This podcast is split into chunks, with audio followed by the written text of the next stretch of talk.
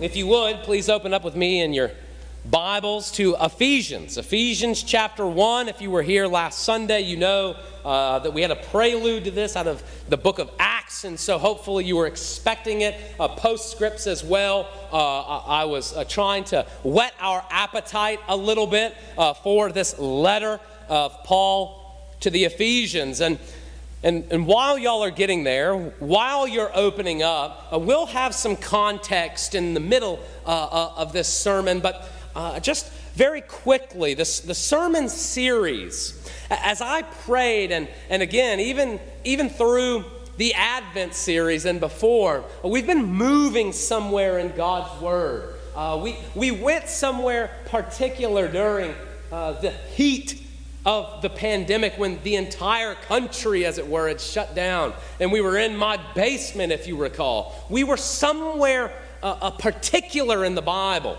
uh, a movement of God's people. Uh, likewise, when we came back initially, we were somewhere. And now, as we come into 2022, we're somewhere on purpose. And it's the letter to the Ephesians with, with this with this series title, and I hope you saw this, it, it's, it'll be here every Sunday Ephesians, Encouragement, and You. The letter to the Ephesians has been described in many ways. Uh, it could be considered uh, uh, uh kind of one of uh, uh, Paul's greatest, by the Holy Spirit, of course, greatest letters. a lot of times Romans is considered that. But in, in this letter to the Ephesians, you get the fullness of Christian belief and the fullness of Christian practice, all in six chapters. Okay? Uh, you get it to a, a, a, people who were in need. If you recall, we had a most riotous prelude, right? Uh, the people in Ephesus were not so pleased with the church. We find ourselves in a place nowadays, not Columbia, not America, the world, that's not so pleased with the church, right?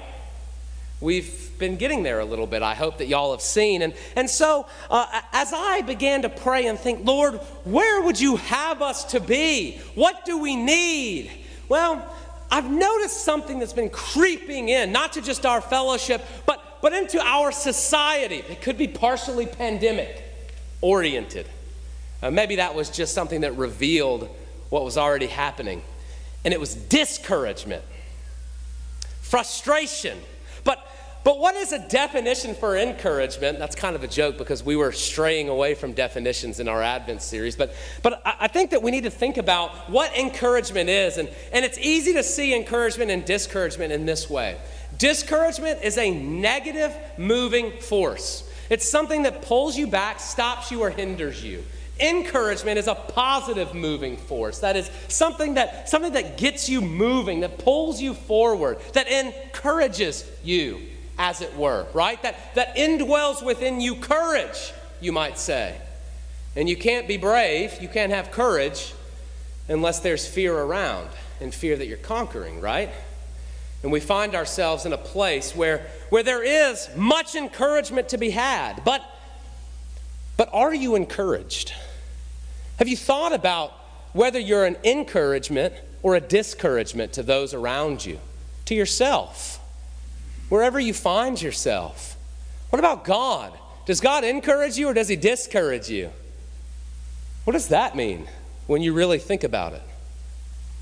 Ephesians starts to get us to, to begin to see that, that there is much encouragement to be had for the Christian. And, and that's exactly our main point. This, this positive moving force, we see it in the first two verses. There is much encouragement from God in the Christian life for us to grab hold of. My prayer is that we might do that as we begin a new year.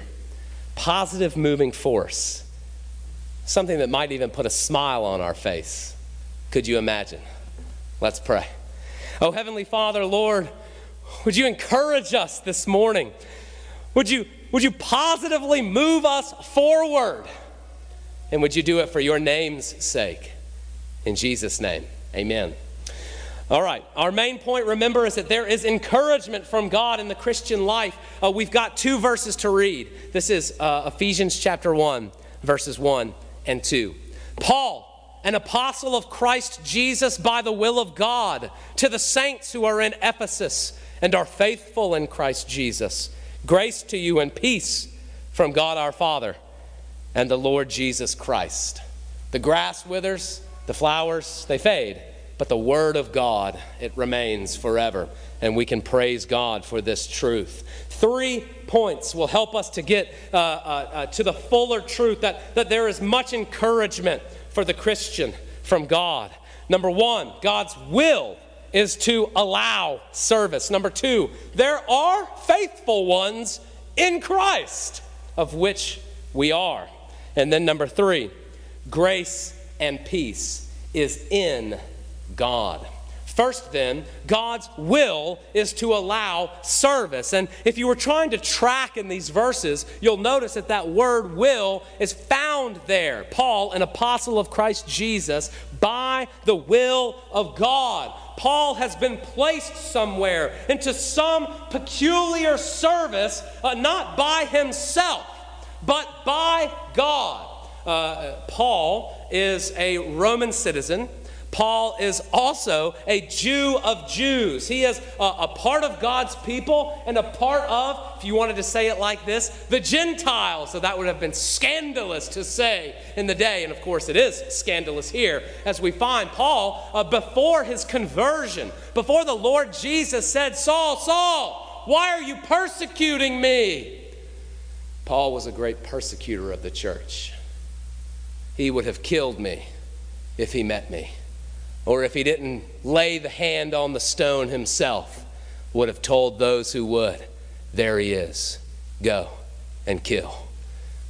If you don't believe me, you can find this in the beginning chapters of the book of Acts. Uh, Paul was trained up in God's word, but not only was Paul trained up in God's word, Paul was trained up in, uh, in, in God's word in a faulty way. He was trained up to obey rules, to listen and obey. What do you think of when you think of the Ten Commandments? Sometimes I say this, I wish that y'all would remember it, but if you don't, you'll remember it this time because I'll say it. What are the Ten Commandments? Well, they're rules, right? No, they're not rules first. They're the revealing of God's character first. They're the utter and, and, and uh, uh, uh, full summation of who God is in his morality, which is why they begin by a reminder in Exodus chapter 20, verse 1, for instance, not with, don't do this, but with, remember who I am, the one who delivered you out of Egypt. It begins with salvation and then reminds the people why this saving God is doing what he's doing because he is perfect and just, and that encapsulates grace and mercy as well. But Paul didn't get that part. He only got the rules. And you know what? Typically, we only get the rules too. And if we don't get the rules, we get some neutered version of the gospel that really is quite similar. Where when we don't get the fullness of the reality of the will of God, we find ourselves in this, in this Paul scenario where we need Jesus to pop in front of us and say, Jeremiah, Jeremiah, why are you persecuting me? Why are you leading my people astray? Or, etc., right, for you and for uh, those around us. This, this Paul has been called to a peculiar position. And, and it's not just a conversion, it's not just this moment where Paul says, Oh my goodness, I see now the light. I see the reality of who Jesus is. And now I'm going to join myself as a member of a local church. No, God's call upon his life is much grander than that, though Paul himself would remind us in humility of his sin and weakness over and over and over again. No, Paul is one, though untimely born, 1 Corinthians 15, though untimely born, though, though after Jesus' ministry, nonetheless, Paul has been called and sent into formal ministry by God. That's what, that's what apostle means sent okay? He, he is, with formality, a messenger of God. If this was the Old Testament, rather than the New Testament, the people of God would have said, Oh, you're a prophet. And Paul would have said, Yes, you're right. And a little bit more, because Jesus has revealed something to us a new way, a better way, a fuller way, is maybe the best way to put it. Paul, the apostle. But, but this wasn't Paul's plan, this was God's plan. And that's very important. Why is Jeremiah a pastor? Was it my plan? No. I tried to be an aerospace engineer, and God wouldn't let me. Uh, that's why Charles Haddon Spurgeon, that famous Baptist uh, minister uh, from a couple hundred years ago, was known to tell his students try to do everything else except for being a pastor. Because if you can, then God hasn't chosen you for this call. But if you can't, don't worry. He'll lead you down the path no matter what. You can't get out of that call. He will lead you. Saul, Saul, why are you persecuting me? I have something for you to do right? And he reveals that. You see that in Acts 9 10, moving forward. There's more, though.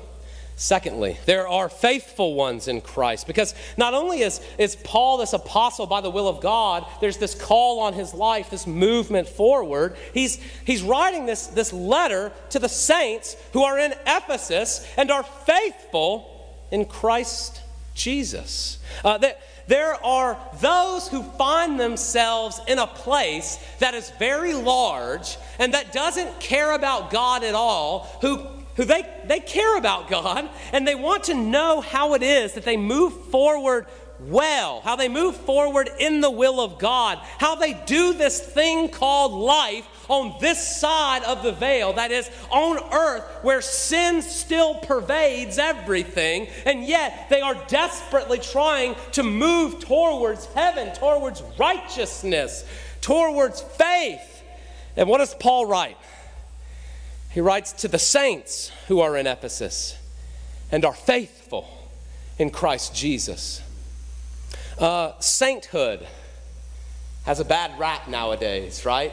Because of the Catholic Church and, and the veneration of the saints. We should not venerate saints at the equal status of Jesus or of God or, or even at a station below. No, uh, uh, we shouldn't do that at all. And yet, there is a reality that each and every one of you are saints if you are confessing in the Lord Jesus Christ.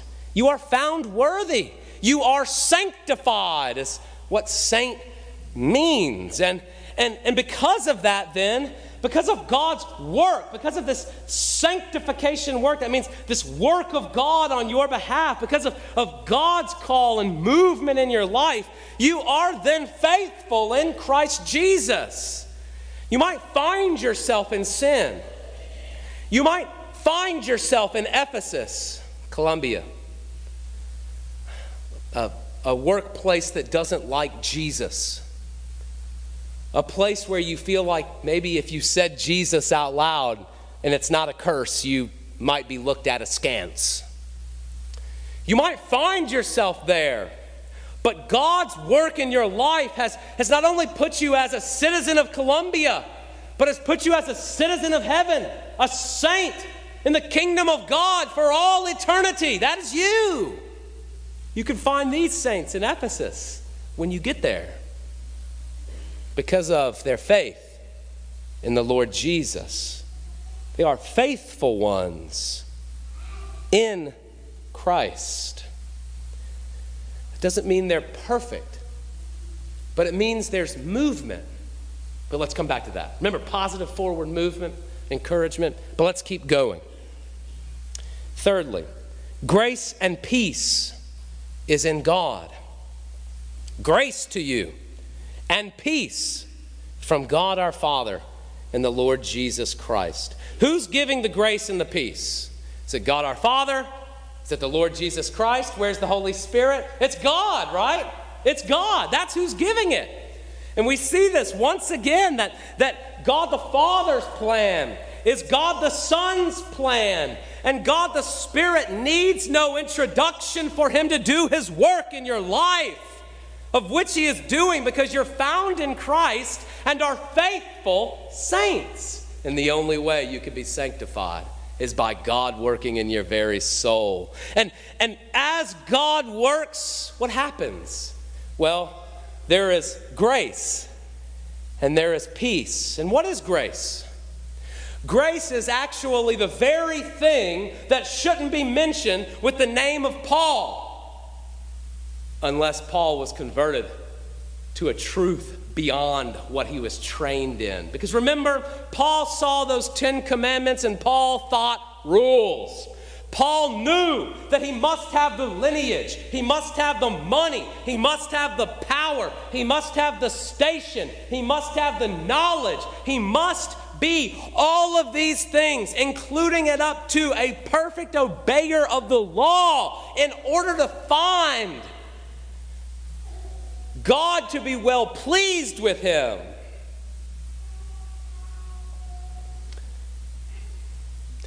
And grace is the exact opposite. We'll use the thief on the cross as an example.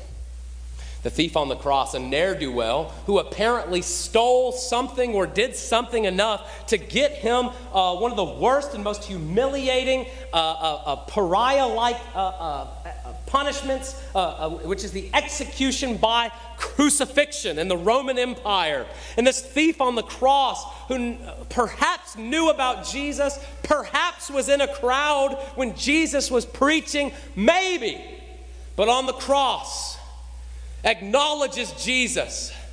And what does Jesus tell him? I'll see you tonight around the supper table in the kingdom of heaven. What did he do? He did nothing. That's what grace is. It's an unmerited gift. Why do we give presents at Christmas? Why did God send his son as a gift? Why do we say that salvation itself, faith itself, is a gift? Ephesians chapter 2. We'll get there. It's grace, and it's God's grace, an unmerited gift to his people. Mary Emmeline and I were reading from that Christmas present that you boys got. Theology. Some of our other children got it as well. And there was this page with a train, and the train tracks are broken, and it looks like a bullet train. And the author, his name is Marty Machowski, he said that we are like runaway trains, and the train tracks are broken and we cannot stop ourselves. We are dead apart from the Lord. And God reaches out and gives us life, maybe to keep the thing going. He pulls the emergency brake, right? And stops us diving off the tracks. God gives us life, He gives us grace. And, and that, that grace merits something as well grace and peace. Because as this gift is extended, we've got to remember the contents of it. Because the contents is, is literally unadulterated presence of God. What we get uh, uh, from God's grace is the capability, the ability to do that which we were created to do, which was to be near and in and upon God and to worship Him and glorify Him without falter or failure. And that's what the good news of the Lord Jesus is. What is the good news? Children, somebody want to yell it out? What is the good news? What's the good news? I know it's weird because you're going to talk in church. Somebody want to yell it out? Weston? Weston, what's the good news? Mary and Milan, did y'all forget my Sunday school class? What's the good news?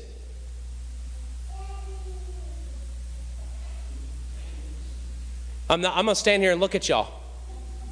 This is Sunday school teacher, not pastor right now. I know you know it. What's the good news? Jesus saves us. That's right. God saves us. We were learning about the judges, and, and God raised up the judges to save us. To save us. And with salvation comes a moment where we can stop and everything is fine. Elsewhere in the Bible, Paul describes it as a quiet life. Jesus' miracles show it as health. You couldn't see, now you can. I hope that makes you feel better. You couldn't walk, now you can. I hope that makes you feel better. There's a storm raging and you think you're going to drown? No, there's not. It's all calm. There's peace now. With grace, with the gift of salvation, comes a moment uh, where, where we can live our lives in a way that doesn't condemn us, that doesn't confront us, that, that doesn't point a finger at us, but, but allows us to move in a way that, that is positive. It's God bringing us along in encouragement, and, and that's exactly where we might apply this text as we get closer to the end. Each of us have a call by God's will to show our God given faithfulness in Jesus, which reveals the essence of grace that has been given or bestowed and then affords us peace. Are you at peace in life? Are you, are you at peace?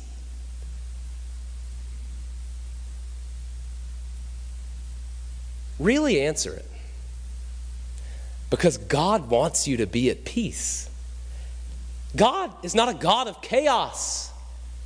If I might say it this way, God is a quiet God, a whispering God, a God who sends a baby in a manger and not a king to the castle. Are you at peace? In our lives, God has given us opportunity. Uh, this opportunity, uh, probably not like Paul's because none of us are apostles, including myself, okay? Uh, however, he has given us a call, he has given us an opportunity to move on his behalf uh, the, the way that we should and, and that's not a job like a vocation or something like that those can change that, uh, that's not uh, like um, uh, like marital status or something. No, no, that's, that's not it. It's not children or it's nothing like that. It's, it's, it's this call, this movement at any given time that the Holy Spirit is rising up. It can be those things that I just mentioned, but it is not those things. And, and as He's moving in our lives, in our very souls, and, and, we're, and we're being positively moved forward towards an end goal, which is to look like Jesus and not like the world, to be in the presence of God and not in the presence of the world. And so, as we're doing this, we have already been given salvation. And so now we're not little Paul's before he was born again. We're not Paul's trying to obey the Christian rules. Because if I can obey the Christian rules, then I'm fulfilling my call. No, that's not it either, because God said that Jesus fulfilled that. Jesus obeyed the rules to save you.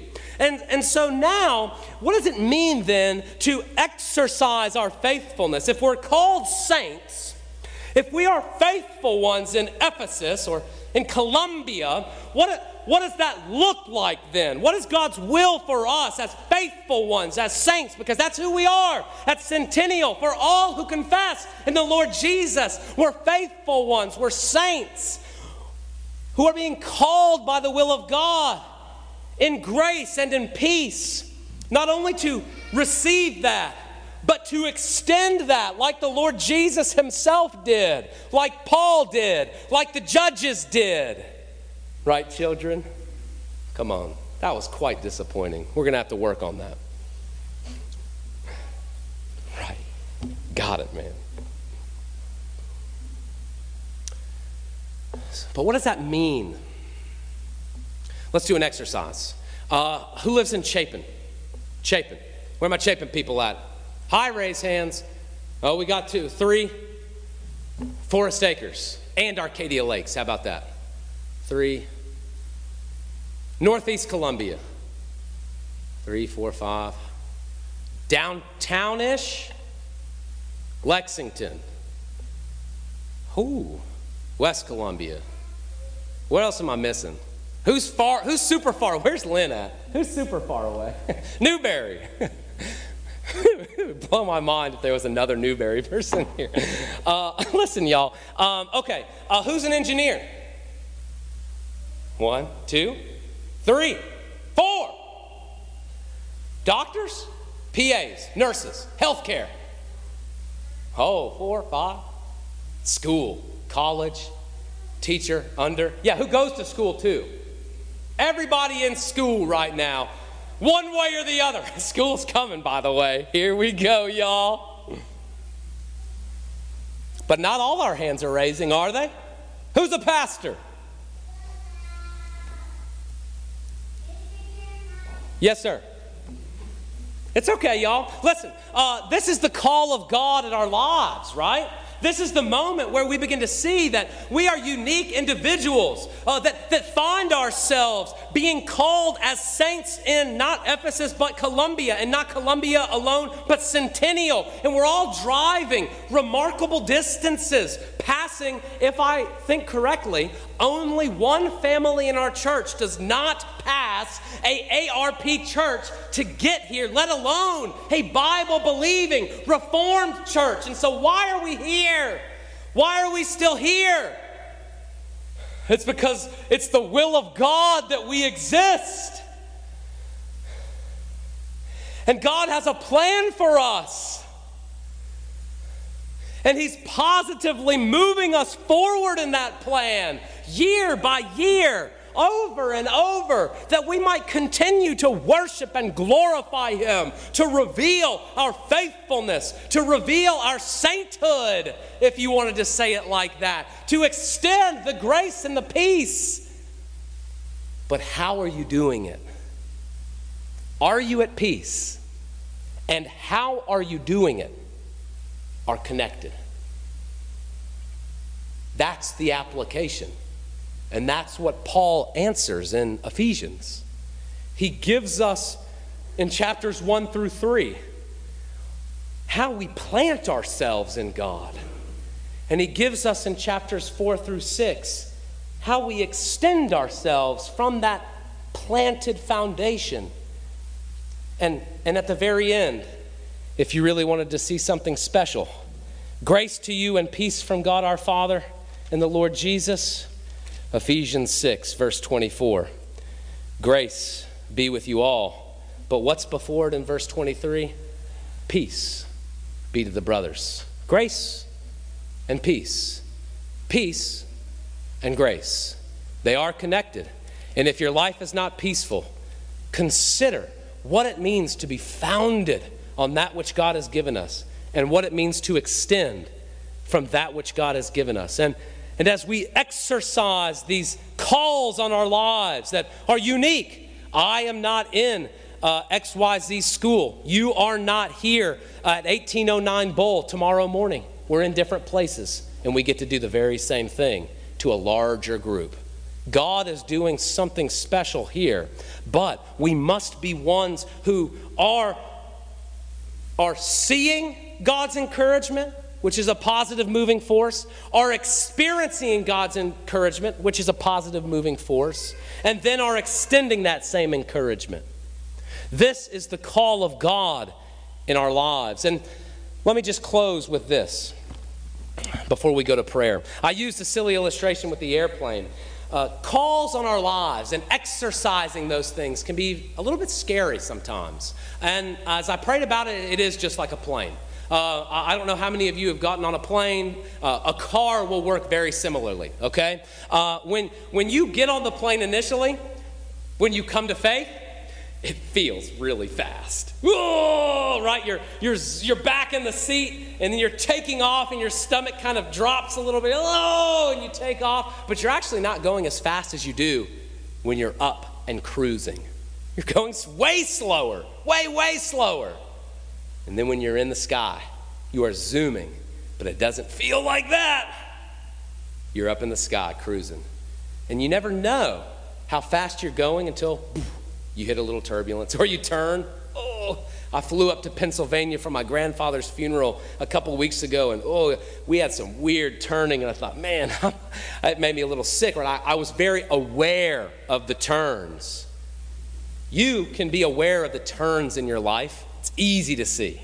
You can be aware of taking off. It's easy to remember. What's your testimony? When you came to faith, you can be very aware of when you land. And you transition across the veil, your family will remember, and you will on the other side. But, but cruising at altitude is where we need to begin to keep track of where we're moving and why, to see where we're going and why, to know how fast we're going and why, to know when we're turning and why, and to know why we're feeling turbulence and to adjust. These things are coming in 2022.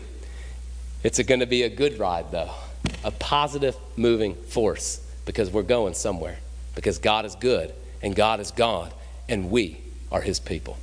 Let us be encouraged by him and his word. Let's pray. Heavenly Father, Lord, thank you. Thank you for your good word. Thank you for your encouragement. We need it. Uh, this world is super discouraging. And yet, God, you are an encouraging God. You are one who extends grace and peace. You are one who extends yourself. We know from the lips of Jesus that anyone who beholds him beholds you. And so, God, thank you. Thank you for your Holy Spirit that indwells each of us who confess. And God, may we be ones who are found faithful saints in the kingdom, extending grace and peace to others. In Jesus' name, amen.